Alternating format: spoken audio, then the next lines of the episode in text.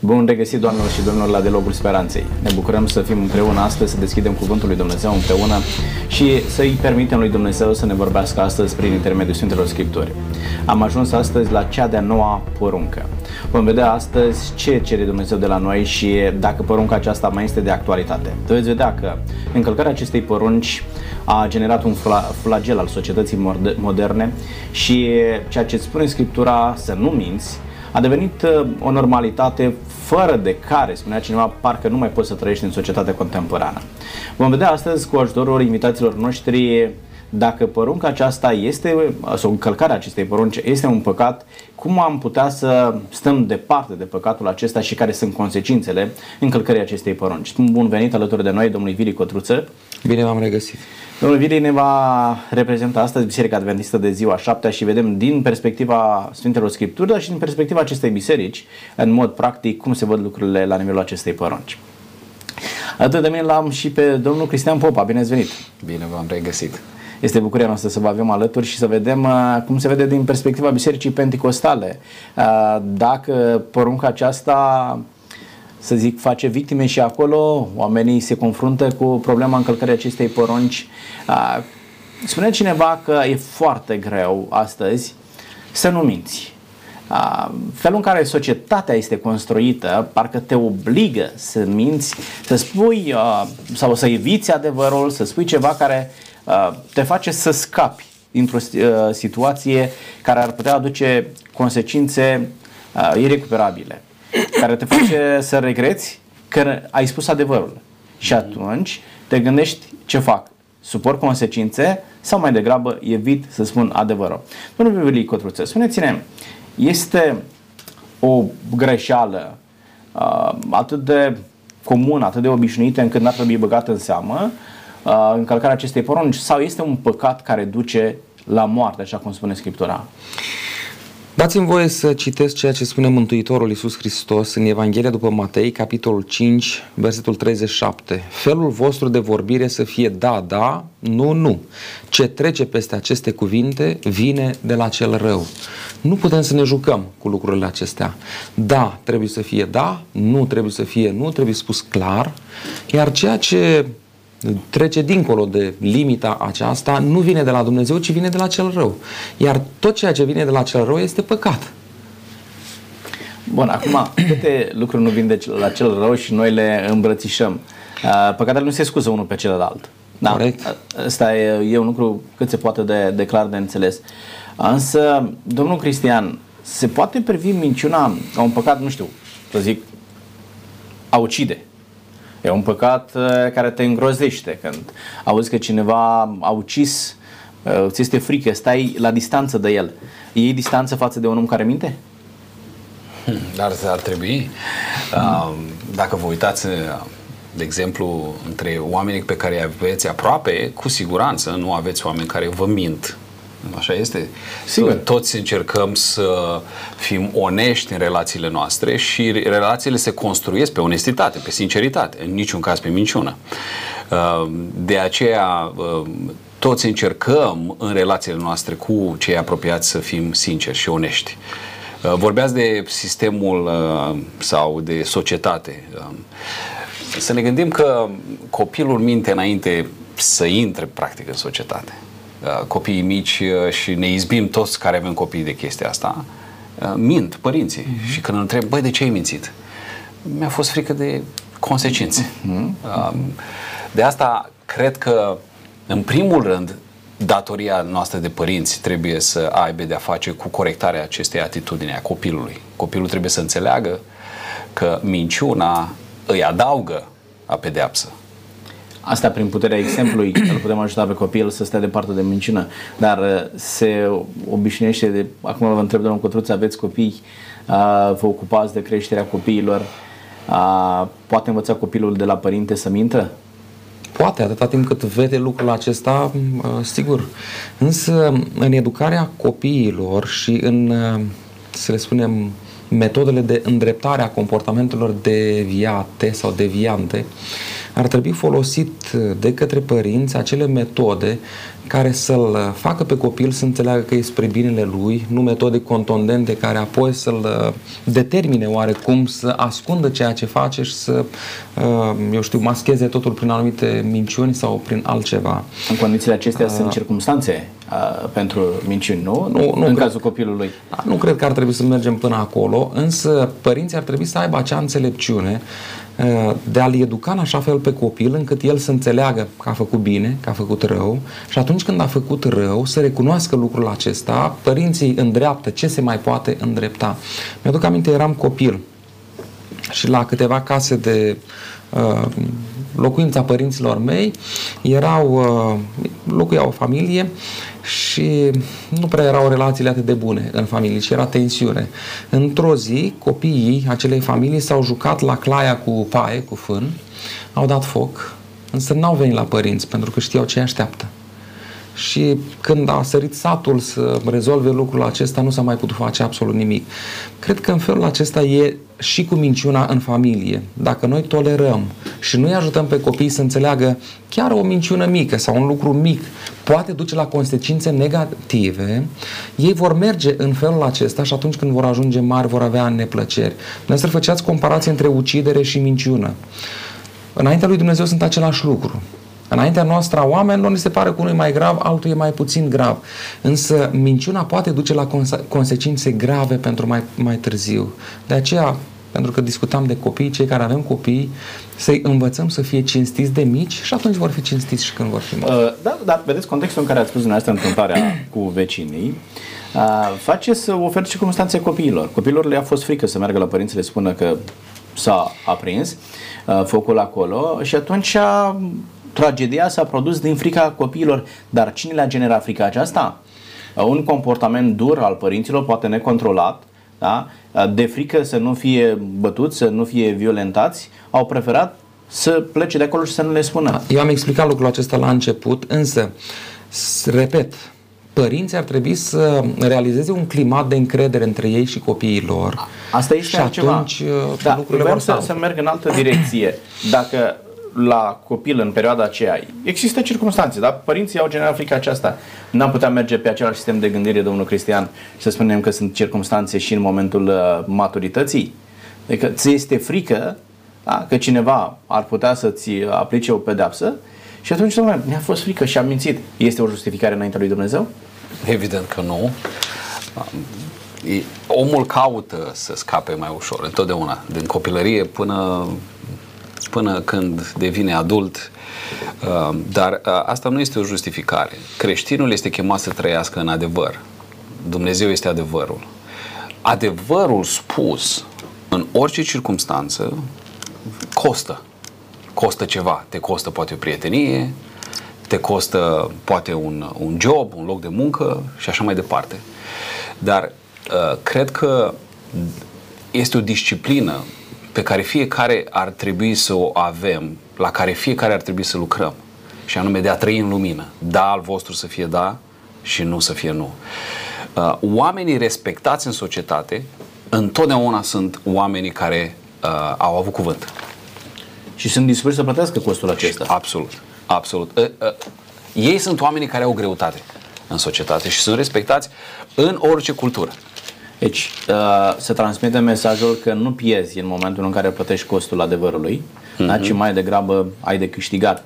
Uh, haideți să mergem mai departe și să înțelegem cum poate să ia formă minciuna. minciuna.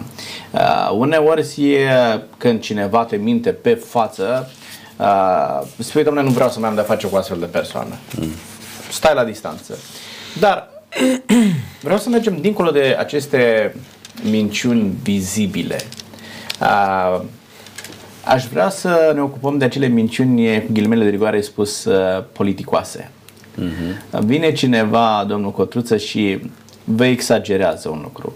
Se uită și spune, ce bine arăți azi. Ce bine, ce frumos ești tu. E, tu totdeauna arăți bine. Cum este, poate fi considerată minciună exagerarea? Exagerarea sau lingușirea, mai bine zis, la ceea, sau ce, lingușirea, da? ceea ce spuneți dumneavoastră, este la fel de uh, mult minciună ca și celelalte forme despre care încă nu am discutat, poate că le veți spune dumneavoastră mai târziu.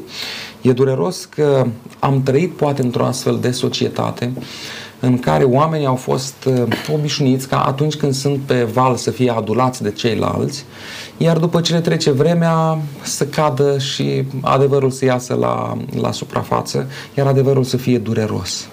Mai bine ar trebui să ne spunem unul altuia, e adevărat, într-un mod frumos și finuț adevărul, decât să umblăm cu lucruri în acestea cosmetizate, care până la urmă se vor dovedi a fi uh, neadevărate, a fi false. Și îmi vine în minte o întâmplare, am citit-o cu ani în urmă, se spune despre o prințesă din Africa, unde nu erau oglinzi, că de mică, de când a crescut, toți îi spuneau că e cea mai frumoasă. Și când au venit uh, albii acolo cu diverse obiecte și făceau troc, făceau comerț, un alb a adus și o oglindă și ea când s-a uitat, ea credea că e cea mai frumoasă din lume. Când s-a uitat în oglindă și a văzut, a stricat oglinda pentru că oglinda era de vină, nu frumusețea ei în ghilimele. Ar trebui să avem simțiri cumpătate, spune Sfânta Scriptură, și să știm cum suntem noi, iar pe cei care ne lingușesc, nu cred că ar trebui să stăm prea aproape de ei. Da, în același timp, vedeți că în momentul în care cineva te laudă, ispita este atât de mare să crezi acea laudă, mm-hmm. încât este foarte greu să respinge o astfel de exagerare. De ce simt oamenii nevoia să exagereze, domnul Cristian Popa? Pentru a câștiga niște avantaje. Lingușitorii o duc destul de bine în societatea noastră. Haideți să spunem lucrurilor pe nume. Mm-hmm. Lingușitorii o duc destul de bine când lingușești pe șef, treburile îți merg bine pentru că șeful se simte și el bine. Dar un om care are, totuși are coloana vertebrală și vede lucrurile dincolo de ceea ce uh, ia privirea, uh, uh, stă departe de lingușitori. Lingușitorii nu îți spun niciodată mm-hmm. adevărul, mhm. lingușitorii sunt niște mincinoși care uh, sunt acolo în viața ta pentru a câștiga ceva. Întotdeauna. Iar atunci când nu mai au ce câștiga de la tine, schimbă Absolut. și... Bun, da, trecând de, de partea aceasta, când ai ceva de câștigat, uh, aș vrea să trecem dincolo de lingușire, ci la exagerarea adevărului. Mm-hmm. Da? Vă aduceți aminte, era acea lecție de la școală, uh, eu am văzut o varză cât casa de mare. Mm-hmm. Da? Și vine colegul lui și spune, eu am văzut o oală cât școala de mare. Și bă, la ce să folosească o astfel de oală? să fiarbă varza pe care ai văzut-o tu. da? Adică aici nu era lingușire, dar era exagerarea adevărului. De ce simți nevoia să exagerezi într-o astfel de direcție, domnul Codiță? Uh, e posibil dintr-o, din motive egoiste, pentru ca eu să nu rămân mai prejos decât celălalt, pentru ca, nu știu, uh, ceea ce spun eu să fie mai ceva decât uh, decât are toată lumea. Are, are o cauză în spate, ascunde altceva, însă, exagerarea, pentru că oamenii însă, fac lucruri din diferite motive. Da, nu? Însă, dacă e să ne uităm la istoria noastră, vă aduți aminte că pe timpul comunismului erau acele raportări și cel de jos punea, nu știu, câteva kilograme în plus, cel de la comună mai punea și el, cel de la județ și el și când ajungea la centru era o vagoane în plus, care în realitate nu, nu există. De ce? Pentru a deveni fruntaș. Probabil că acesta este unul dintre motive. De ce exagerează oamenii? Să demonstreze că este superior celuilalt. Nu pot demonstra altfel și atunci încerc să cosmetizez adevărul. Eu, este și o problemă sufletească, domnul Papa. Adică omul se simte complexat și prin denaturarea adevărului, exagerându-l, încearcă să complete, completeze sau compenseze ceea ce nu are? Evident, evident. Trebuie să fie ceva Uh, un bagaj, ceva în spate, uh, pentru că omul uh, simte această nevoie să compenseze prin uh, niște lucruri extraordinare care i s-au întâmplat, niște uh, lucruri incredibile pe care le deține și așa mai departe. Uh, trebuie să înțelegem că toți uh, suntem chemați de Dumnezeu să spunem adevărul totdeauna. Vreau să vă aduc aminte de tânărul bogat care se aduce la Domnul Isus și spune bunul învățător. Și replica Domnului de multe ori ne, ne, ne pune pe gânduri. Ce îmi spui bun? Unul singur este bun Dumnezeu. Hristos n-a acceptat niciun fel de uh, prefecătorie. Da, și Hristos să-l identifică că el este fals. Mm. El se uita la Isus Hristos și nu vedea ca pe bunul învățător. Exact. Da? Și exact. atunci Hristos, practic, prin întrebarea aceasta, întreabă, tu chiar crezi? Mm că da. sunt bunul, tu știi că unul bun este, uh, unul singur este bun, Dumnezeu. învățător, da, Dumnezeu chiar crezi treaba asta? A, lingușirea aceasta, exagerarea adevărului și chiar mai mult decât atât, ne-am duce în zona prefăcătoriei. Mhm, Absolut, da? absolut. Da? Vin și îți spun că de fapt ești ceea ce nu ești. A, Cum este cu prefăcătoria, domnul Căruțel? Păi, La ceea ce spuneați dumneavoastră, uh, poate exista datorită uh, obținerea anumitor avantaje pe care altfel nu le-ai putea uh, obține. De asemenea, uh, eu știu, de dragul prieteniei, de dragul nu știu căror lucruri, uh, te prefaci că ești prieten. Însă cineva spunea, cât timp ai, ai o grămadă de prieteni. Și avem în Sfânta Scriptură pilda fiului risipitor, atâta timp cât a avut din averea tatălui, prietenii erau pe lângă el. Când a rămas fără resurse financiare, resurse materiale, și prietenii l-au părăsit. Bă, Gândiți-vă, prefăcătoria nu afectează doar pe cel pe care îl minți. Că înțelegem că e o minciună și asta, da? Când uh-huh. spui altceva, arăți oamenilor că ești altceva decât ești în realitate. Dar cum ești afectat tu în momentul în care cultivi un astfel de păcat, domnul Popa? Deci, când vorbim de prefăcătorie. Evident, trăiești în două lumi. O lume a prefecătoriei și una reală. Um, se creează o dicotomie pe care, dacă ai co- copii, în primul rând copiii o văd. Adică prima cauză Da. a ieșirii copiilor noștri din biserică este prefecătoria părinților. Pe față la biserică, fii binecuvântat, pacea Domnului și acasă, în jurul mesei, acolo iese adevăratul eu. Copilul când vede lucrul ăsta, dicotomia asta, este foarte, foarte contrariat. Da, vedeți, prefăcătoria nu este totuși caracteristică zonei aceasta, acesteia copilăriei. Copiii nu știu să fie prefăcuți. Uh-huh. Ei spun ceea ce gândesc, de aceea uneori deranjează, da? dar ei sunt foarte sinceri, chiar naivi. Uh, Asta este un comportament dobândit ulterior. Da. Când începe omul să-și dea seama cum merg lucrurile în societate. Dacă vrei să-ți meargă bine, trebuie să uh, adopți un anumit, caracter, un anumit comportament vis-a-vis de cei care sunt mai mari. Este un, un comportament învățat. Bun, și credeți că persoanele acestea cu un comportament tipic în împrejurări tipice, dar pre, pentru că asta este prefăcătoria, uh, credeți că se descurcă mai bine în viață decât oamenii care sunt onești, domnul Cătuță? Uneori da, până când sunt descoperiți. Mm-hmm. În popor e vorba uh, consacrată, om cu două fețe. Mm-hmm. Și dacă cineva a primit eticheta aceasta, greu mai poate să scape de ea și în loc să atragă avantaje, din contră, toată lumea va fugi de el și nu va mai putea face mare lucru. Cum te raportezi la un astfel de om, domnul Cristi? Destul de complicat. După ce l-ai identificat, uh, cum se spunea înainte, ai tendința să, să te izolezi de el, să, să-ți vezi de treaba ta. Um, cred că până la urmă, și asta este și rugăciunea noastră a tuturor, este să, ca oamenii aceștia să vină cât mai repede, să-și vină în minți, să înțeleagă. Uh, că îl- felul acesta de comportament îți va prefăcătoria, îți va aduce anumite avantaje, dar este de scurtă durată.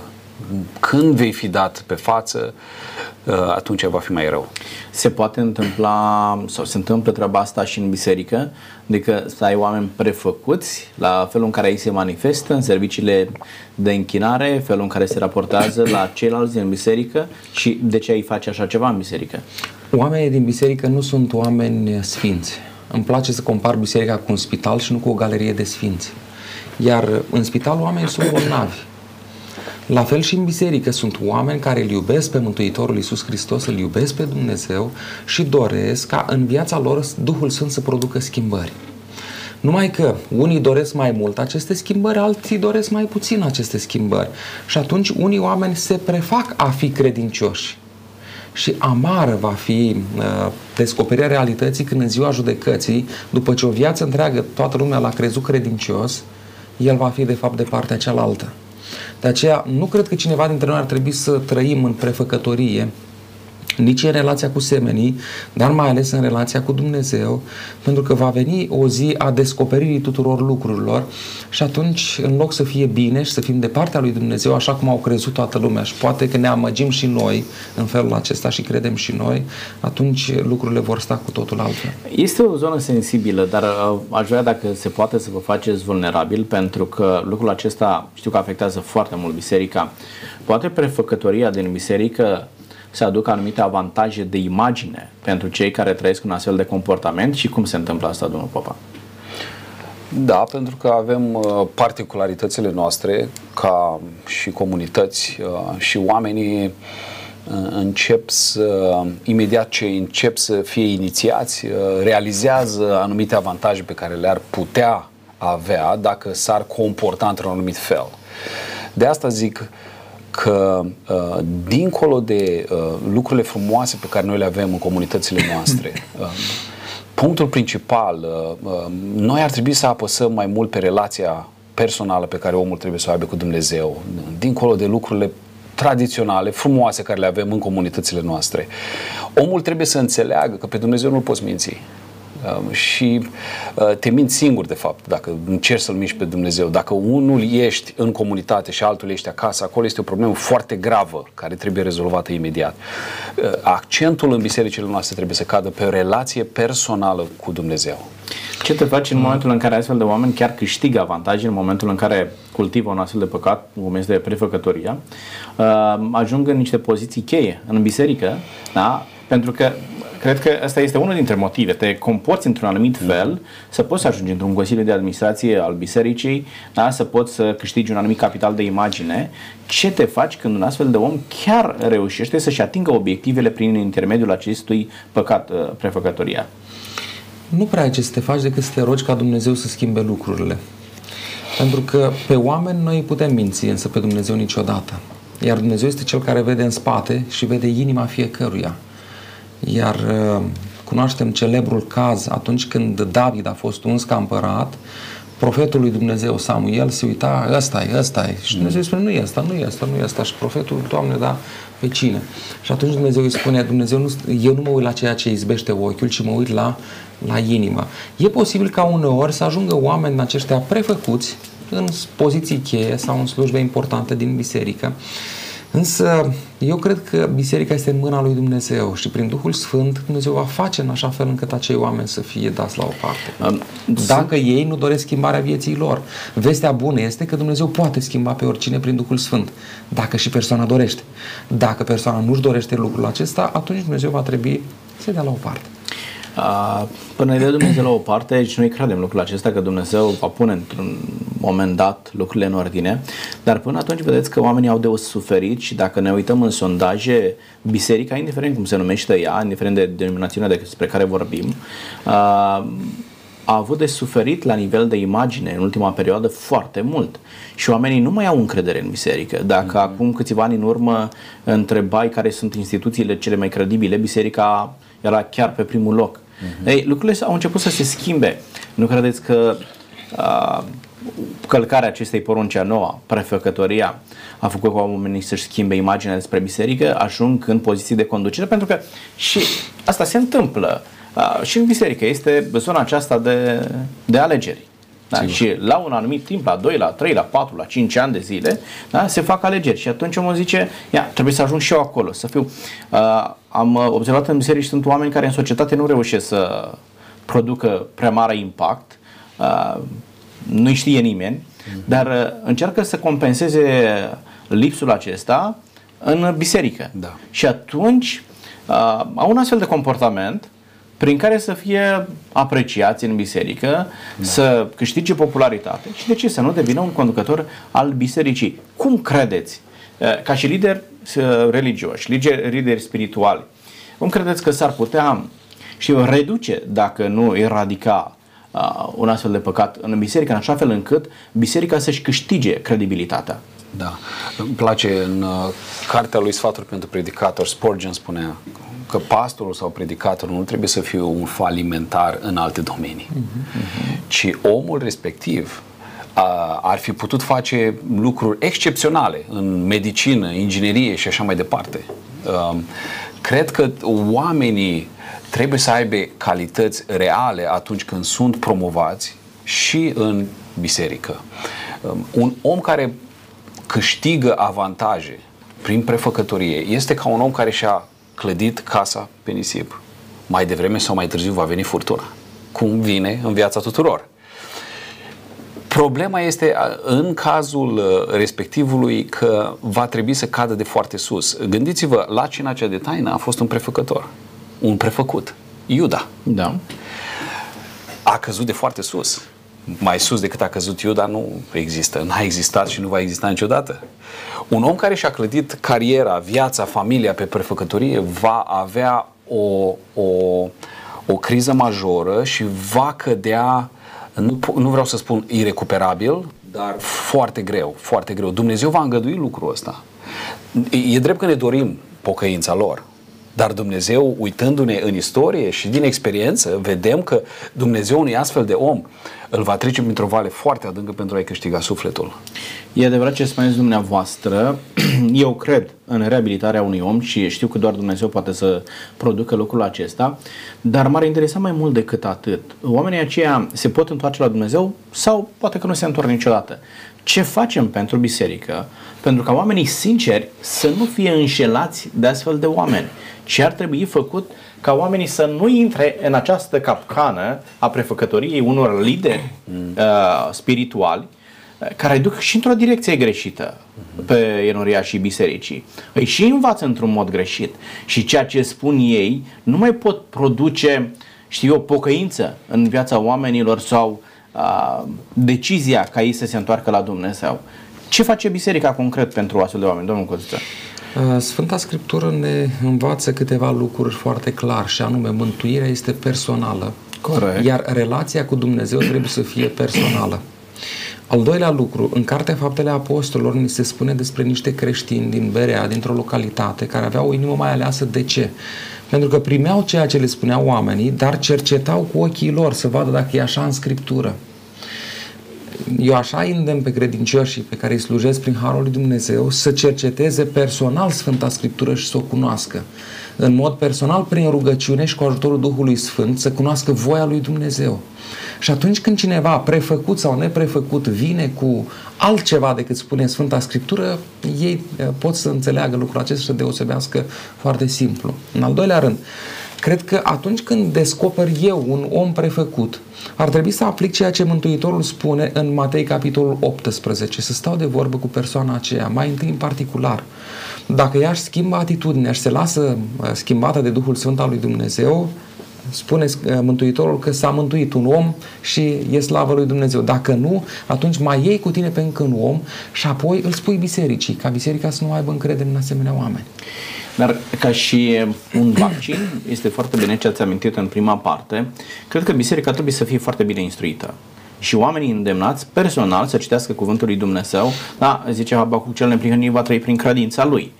Pentru că în momentul în care îți construiești viața pe spusele unui om, fie el chiar și lider religios, da? fie el chiar și pastorul sau preotul din biserica ta. Dacă îți construiești relația cu Dumnezeu doar pe spusele unui om, cred că ești într-un mare risc de a, te, de a merge într-o direcție greșită, pentru că ai de face cu un om. Cred că biserica trebuie să fie foarte bine instruită, îndemnată să citească cuvântul lui Dumnezeu, să-l descopere fiecare om în mod personal pe Dumnezeu și rămânerea în acea biserică să fie dintr-o convingere personală în întâlnirea lui cu Dumnezeu. În felul acesta, poți să-ți dai seama dacă cineva este prefăcut sau nu, dacă mesajele nu sunt uh, corecte. În popor mai uh, funcționează un slogan să faci ce face popa, nu ce, să, ce zice popa, mm. nu ce face popa. Nu e vorba de popa cristian. Mm. Da? În, în zona aceasta, aceea ce spune un lider religios, ei, cum poți să reușești să nu ții con neapărat sau să te imunizezi uh, când vezi că liderul tău uh, spiritual spune un lucru și face altceva. Cred că fiecare în uriaș trebuie să fie foarte bine instruit. Uh, întoarcerea aceea la Dumnezeu să se producă și în zona aceasta a minții, da? spunea Pavel, uh, Roman, capitolul 12, vă îndemn, dar fraților, pentru îndurarea lui Dumnezeu să vă prefaceți prin înnoirea minții voastre. Da? ca să puteți deosebi bine voia lui Dumnezeu, cea sfântă, plăcută și desăvârșită. Când îl cunoști pe Dumnezeu într-un mod personal, reușești să te imunizezi în fața unor astfel de păcate. Nu? Uh, vă rog, voi să spuneți ceva. Da? Uh, bun, haideți să mergem mai departe. Uh, un alt păcat uh, pentru care vorbeam uh, înainte să începem emisiunea și am spus pentru un astfel de păcat nu prea uh, îl disciplinez pe un om într-un mm-hmm. comitet de disciplină, pentru că este foarte greu să demonstrezi un astfel de păcat. Da? Uh, în momentul în care avem în uh, biserică oameni cu, uh, cu două fețe, spunea uh, domnul Vili Cotruță, sau oameni fățarnici. Mm-hmm. Cum procedezi cu astfel de oameni? Cum îi identifici? Cum îți dai seama dacă este fățarnic sau nu? E posibil să-l confrunți. Mie mi-ai spus lucrul acesta, dar uite, am auzit că în partea cealaltă ai spus altfel. Care e adevărul? Și poate că în felul acesta unii oameni se trezesc, alții așa vor, o vor duce până la capăt. Și vă rămâne fățarnici pentru că așa da. se simt cel mai bine, nu? Pe vremea Mântuitorului uh, se făceau vinovați de păcatul acesta farisei și cărturarii. Uh, a rămas și termenul de fariseu, nu fi fariseu, uh, pentru că ei... E un sinonim al uh, fățarnicului, Exact. Nu? A devenit un sinonim al fățarnicului. Pentru că fariseii se erijau în învățători al a oamenilor, pe când ei trăiau cum trăiau, își dădeau zeciuiala din orice, din mărari și așa mai departe, dar lăsau nefăcute lucrurile importante ale legii. Uh, un, un fariseu sau un fățarnic uh, trebuie confruntat, sunt de acord trebuie confruntat. Și aici este rolul important al pastorului, al prezbiterului, al preotului. Și nu numai. Și nu numai. Nu Pentru numai. că și eu, chiar dacă sunt un enoriaș, îmi dau seama că uh, într-o anumită circunstanță ai spus ceva și în alta ai făcut sau ai spus altceva, mm. uh, eu trebuie să-mi asum, să am responsabilitatea aceasta morală și să sunt prieteni, uite, uh, tu ce spui nu are nimic a face cu ceea ce faci tu și am văzut că într-un loc spui într-un fel și într-un loc uh, noi cred că tolerăm astfel de păcate și practic creăm cadru în care noi să ne lăsăm mințiți. A, ia atitudine și spune, ceea ce spui tu este o minciună. Ai curaj să faci lucrul acesta? Să-l confrunți pe față? Uh, vă aduceți aminte un astfel de soi de fățărnicie a dat pe față Petru. Da? da. Se duce, stă la masă cu cei nedeați împrejur și vine Pavel. Erau colegi de breastă, nu? da. Și Pavel spune, a trebuit să îl confrunt pe, pe Petru. Uh-huh. Adică, tu stai un pic, tu ce faci? Tu care ești ideu, înveți pe ei da. să fie ideu, dar tu a, ești un fățarnic. Da? Adică să-ți asumi acea, și să ai această tărie de caracter și să spui, omule, ce faci nu este în regulă. Dar cum se poate depăși? Pentru că aici e una din problemele bisericii Uh, e o direcție greșită în, în care merge biserica și nu poți să-ți dai seama dacă acel om este fățarnic sau nu. De cele mai multe ori uh, îți vine uh, un lider spiritual, îți vorbește impecabil, da, de la Amvon și spui, doamne, este extraordinar omul acesta, mai sfânt că ăsta n-am văzut nicăieri. Dar nu ai posibilitatea să-l cunoști în alte circunstanțe. Ce ar trebui să se facă la nivel de biserică pentru ca să poți să identifici cu adevărat caracterul unui atât a un lider spiritual, dar și a unui frate din biserică, da? A cuiva cu care te pui la rugăciune pe genunchi. Ce ar trebui să facă biserica în sensul acesta? Bine, ar trebui să aibă o relație de, de cunoștință cu cei care sunt mai apropiați și atunci când apar derapaje, uh, omul respectiv să fie ajutat să se pocăiască, să se întoarcă la, la Dumnezeu. Însă, eu revin la ceea ce spuneam anterior și anume, fiecare om trebuie să fie învățat să privească la Mântuitorul Iisus Hristos. Pentru că poate veni un conducător care e harismatic și e, nu știu cum, și te-a, te-a prins, iar acel om să nu fie urmaș al Mântuitorului Iisus Hristos. Și fiecare dintre noi trebuie să comparăm ceea ce mă învață un om cu ceea ce a învățat Mântuitorul Iisus Hristos. Și dacă mă învață după voia lui Dumnezeu, iar el este fățarnic și eu nu cunosc lucrul acesta, este treaba lui înaintea lui Dumnezeu.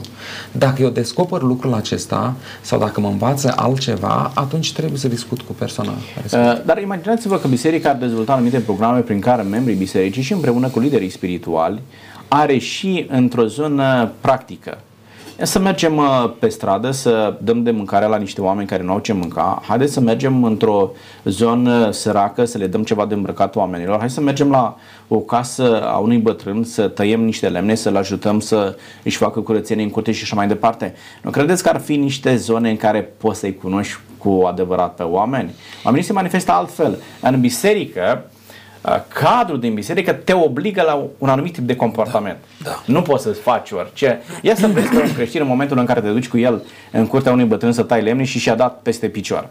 Ia să da. vezi cât de, de, de, de sfântă este atunci acolo. Clar, nu? Clar. Mântuitorul spune, îi veți cunoaște după roadele lor. Ca să cunoști roadele unui om, trebuie să petreci puțin timp cu el. E, asta zic. Biserica ar trebui totuși să promoveze și știu că se, se întâmplă lucrul acesta și în biserică, dar poate că ar trebui să insistăm mai mult pe zona aceasta în care oamenii să comunice mai mult între ei, da. Da? să aibă activități comune.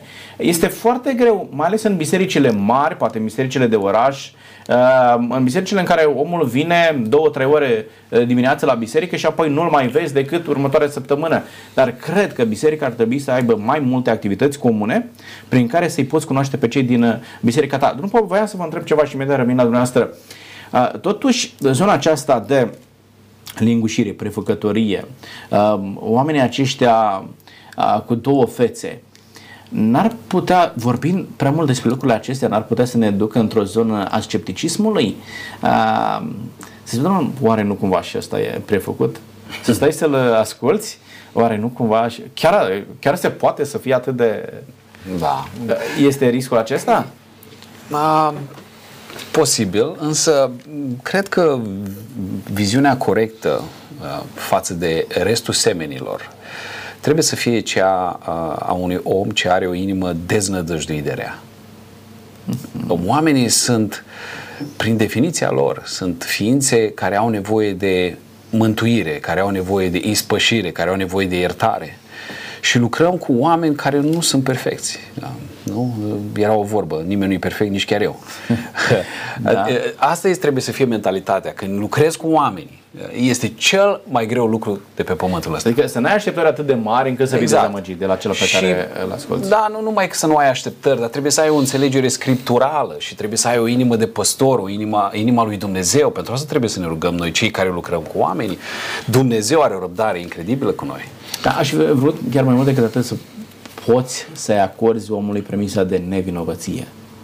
Da? Asta da, întotdeauna. Să-l vezi, să-l vezi pe om, domnule, ceea ce spune e un om cinstit, e un om corect, până la proba contrarie. Da? da. Adică este pentru că și acesta E un flagel pe care îl găsim de cele mai multe ori în biserică. Ei, la Amvon vorbește bine, da? în biserică se poartă într-un alt fel, dar să-l vezi în cursul săptămânii mm. este un alt om. Cred că trebuie să oferim oamenilor și prezumția de nevinovăție, noi să fim foarte bine instruiți în ceea ce privește cuvântul lui Dumnezeu, să putem discerne binele de rău, adevărul de minciună, da? și putem să, să putem dezvolta o relație personală cu Dumnezeu, vă rog. În același timp, Dumnezeu este Cel ce judecă inima și gândurile unui om. Nu cred că ne-a pus Dumnezeu pe noi ca judecători al lucrurilor care nu sunt cunoscute. De aceea, prezumția de vinovăție în biserică, în primul rând, ar trebui să, să funcționeze. Așa cum spunea colegul, Sfântul Apostol Pavel ne spune că suntem cu toții păcătoși. Mm-hmm. Dintre toți cei născuți pe pământul acesta, unul singur n-a avut păcat, Mântuitorul Iisus Hristos. În rest, noi de acolo plecăm. Unii ajung mai sus, alții mai jos, însă cu toții cu ajutorul lui Dumnezeu și prin Duhul Sfânt ne dorim să ajungem la desăvârșire. Acum, dacă cineva este prefăcut și spune că a ajuns mai credincios sau mai puțin credincios, este treaba lui cu Dumnezeu, atâta timp cât nu face victime colaterale și atâta timp cât nu ies la iveală anumite comportamente care să trebuiască fi discutat cu persoana respectivă. Nu discutăm noi ceea ce e în inima unui om, asta Dumnezeu o face. Însă când ies la iveală anumite comportamente nepotrivite cu statutul de om credincios, atunci e obligația bisericii să discute cu persoana persoana aceea și să-l ajute să rezolve lucrul acesta. Ceea ce spuneați dumneavoastră era practica bisericii de la început ca să petreacă foarte mult timp împreună. Uh-huh. Să vedeți dumneavoastră, societatea noastră s-a schimbat foarte mult astăzi. Idealul este acesta. Și am biserici care aproape în fiecare seară se adună pentru rugăciune. Se adună, nu toți membrii, dar o parte dintre membrii se adună și se închină la Dumnezeu și mijlocesc pentru țara noastră, pentru ceea ce se întâmplă în lumea aceasta și așa mai departe. Dar sunt și biserici în care nu se întâmplă lucrul acesta. E ziua de închinare, încă o oră de rugăciune în timpul săptămânii și cam atât. În rest, fiecare aleargă ca să își întrețină viața pe pământul acesta. Nu știu dacă reușim să ne întoarcem exact ca la început, ca în timpul apostolilor, însă revin. Atunci când sunt lucruri publice, cunoscute, trebuie confruntate, trebuie persoana trebuie confruntată. Să când sunt lucruri necunoscute de noi, nu trebuie să stăm noi așa și să mă uit, eu știu, dar oare omul ăsta e așa sau nu e așa? Și încep eu de acum să fac o instanță de judecată în mintea mea și să-l categorisesc într-un fel sau într-altul. Asta e treaba lui Dumnezeu. Da, dar haideți să înțelegem și o altă chestiune. Dincolo de a ne lamenta permanent că oamenii ne mint, trebuie să înțelegem că această confruntare poate fi realizată doar de către oameni morali. Pentru că în momentul în care tu te știi cu musca pe căciulă, nu ai curajul să-i spui nici și eu am făcut la fel. Ce să-i mai spun? Adică ce să-l mai trag de mânecă pe el când eu fac aceleași lucruri? Acesta este și motivul pentru care de cele mai multe ori acești oameni care mint, fățarnicii, se bucură de această lipsă de atitudine din partea opiniei publice, pentru că și ceilalți se știu cum musca pe căciulă. Nu mai puțin. Depinde. Apostolii spuneau și noi am făcut la fel ca voi. Dar viața a fost schimbată și atunci îi confruntau pe ceilalți. Bun, și a fost au, Pavel în s-a produs schimbarea, lui, dar oamenii nici nu vor să se schimbe. Asta este problema. Atunci, ei nu concep să trăiască. Atunci, ei se simt deranjați când alții mint, dar ei nu vor să se oprească din păcatul acesta. De aceea schimbarea, cred că nu trebuie să o așteptăm de la alții, ci schimbarea trebuie să se producă prima dată în mine Corect, ca să pot să le cer celorlalți. Corect, schimbarea trebuie să înceapă cu mine. Eu nu pot să fiu un fățarnic corectând pe alt fățarnic. Și să le cer altora să nu fie fățarnici. Bun, haideți să nu vorbim despre fățarnici, pentru că vreau să vorbim despre un alt păcat și o altă formă a minciunii, și anume vorbirea de rău. Mm. Da? Mm. să nu-i vorbim de fățarnici. Cum este cu vorbirea de rău? Este o practică? Se întâmplă în biserică, domnul Popa? Da, cred că este ca virusul ăsta, corona. Um, odată ce a intrat, ucide. Este extrem de periculos și foarte întâlnit Uh, în special în, în biserică. Când, unde comunitățile sunt cât de cât restrânse, știm foarte multe unii despre alții și se poate foarte ușor înflori uh, anumite lucruri. Am cunoscut biserici în care 80% din biserică, și nu era mică, uh, făcea parte cam din aceeași familie. Mm. Imaginați-vă ce era acolo. Toată lumea știa Totul. ce este în casa celuilalt. Da? da? Și aici lucrurile se complicau foarte mult. Ce facem, domnul Cătuță, în momentul în care avem astfel de oameni uh, care se hrănesc efectiv cu această vorbire de rău. Uh, văd unele sate, unele localități, uh, la oraș se întâmplă în parcuri treaba asta, efectiv ies la poartă, au o băncuță și încep. Și ai văzut, știi uh, ce s-a întâmplat, ce a spus, unde s-a dus, cu cine a umblat și mai departe. Cum este văzută în biserică această vorbire de rău? Lucrul acesta nu e de ieri de astăzi, ci din totdeauna. Uh-huh. Pentru că și îl lăsăm? E, tendința, e tendința aceasta de a-l înjosi pe celălalt ca să mă înalți eu. De a prezenta într-o lumină cât mai urâtă și uneori lucrurile pot, pot fi reale. Însă, repet un lucru pe care l-am spus deja, Mântuitorul ne spune să vorbim cu cineva care a greșit și nu despre cineva care a greșit. În Matei capitolul 18 ne se spune lucrul acesta. Nu ar trebui să fie vorbire de rău sau bârfă. Dacă eu știu sau am văzut un anumit lucru la fratele meu, nu mă duc să împânzesc în biserică sau în societate sau nu știu unde, ci mă duc și discut dacă pe mine cu adevărat mă interesează salvarea acelui om, așa cum îl interesează pe Dumnezeu și dacă eu sunt un copil al lui Dumnezeu, mă voi duce și voi, voi vorbi cu persoana în cauză și nu voi împrăștia răul respectiv. Corect. Nu voi împrăștia, dar uh, domnul Popa, în momentul în care vine cineva la mine și zice Uh, Cristi, ai auzit ce a făcut uh, Florin? Mm-hmm. Bă, ce a făcut? Bă, și începe să zică, cum procedăm într-o astfel de situație?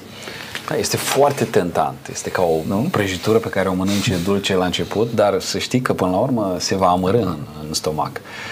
Uh, este o disciplină pe care ți-o formezi în timp.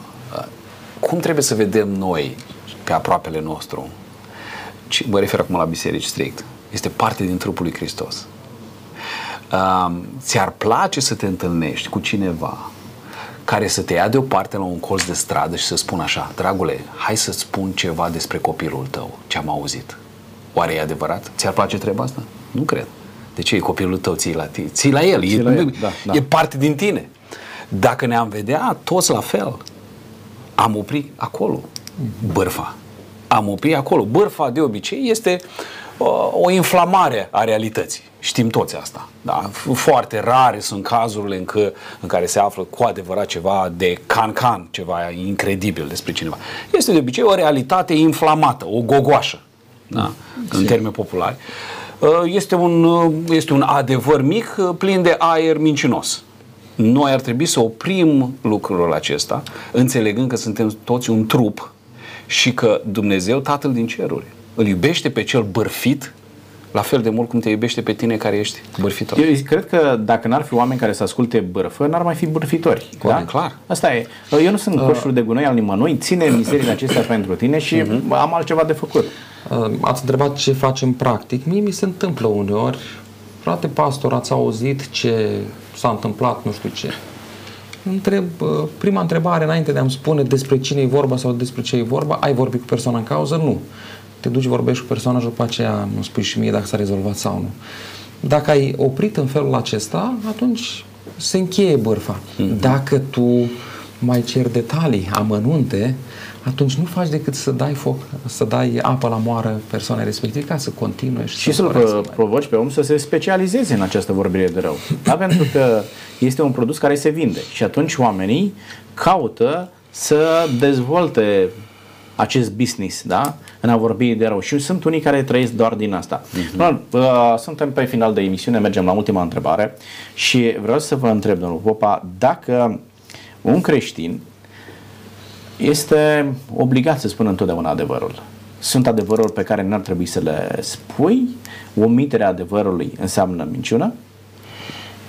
De obicei, da, însă sunt anumite circunstanțe pe care trebuie să le înțelegem, uh, cum ar fi primirea unei uh, mărturisiri sau confesiuni. Uh, Ca slujitor nu ai voie să spui nimănui. Uh, Sigur. Apoi, uh, dacă ne amintim, uh, fratele Vrumbrand vorbea despre uh, chestiunea asta când intrau uh, în casă naziștii și întrebau de dacă ai evrei ascunși și ei aveau evrei ascunși. De obicei, aia ce este considerată minciună, pentru că era o minciună uh, în, în sensul tehnic. Dar uh, având în vedere intenția lor de a ucide pe persoanele acelea, lucrurile se schimbă puțin. Deci sunt anumite lucruri foarte uh, uh, rare și duse la extrem în care nu ai fi obligat chiar să spui întotdeauna adevărul, dar adevărul trebuie să devină un mod de viața nostru. Uh, da, să fie da și nu să fie nu. Uh, este vorba despre ceea ce suntem noi cu adevărat și uh, este ceea ce ne dă greutate. Citeam cu ani în urmă, uh, referitor la ceea ce spunea colegul de platou, cineva alerga, era uh, căutat să fie prins și a intrat într-un magazin, s-a ascuns sub teșghea și a spus dacă mă vine cineva și mă caută să spui că sunt aici.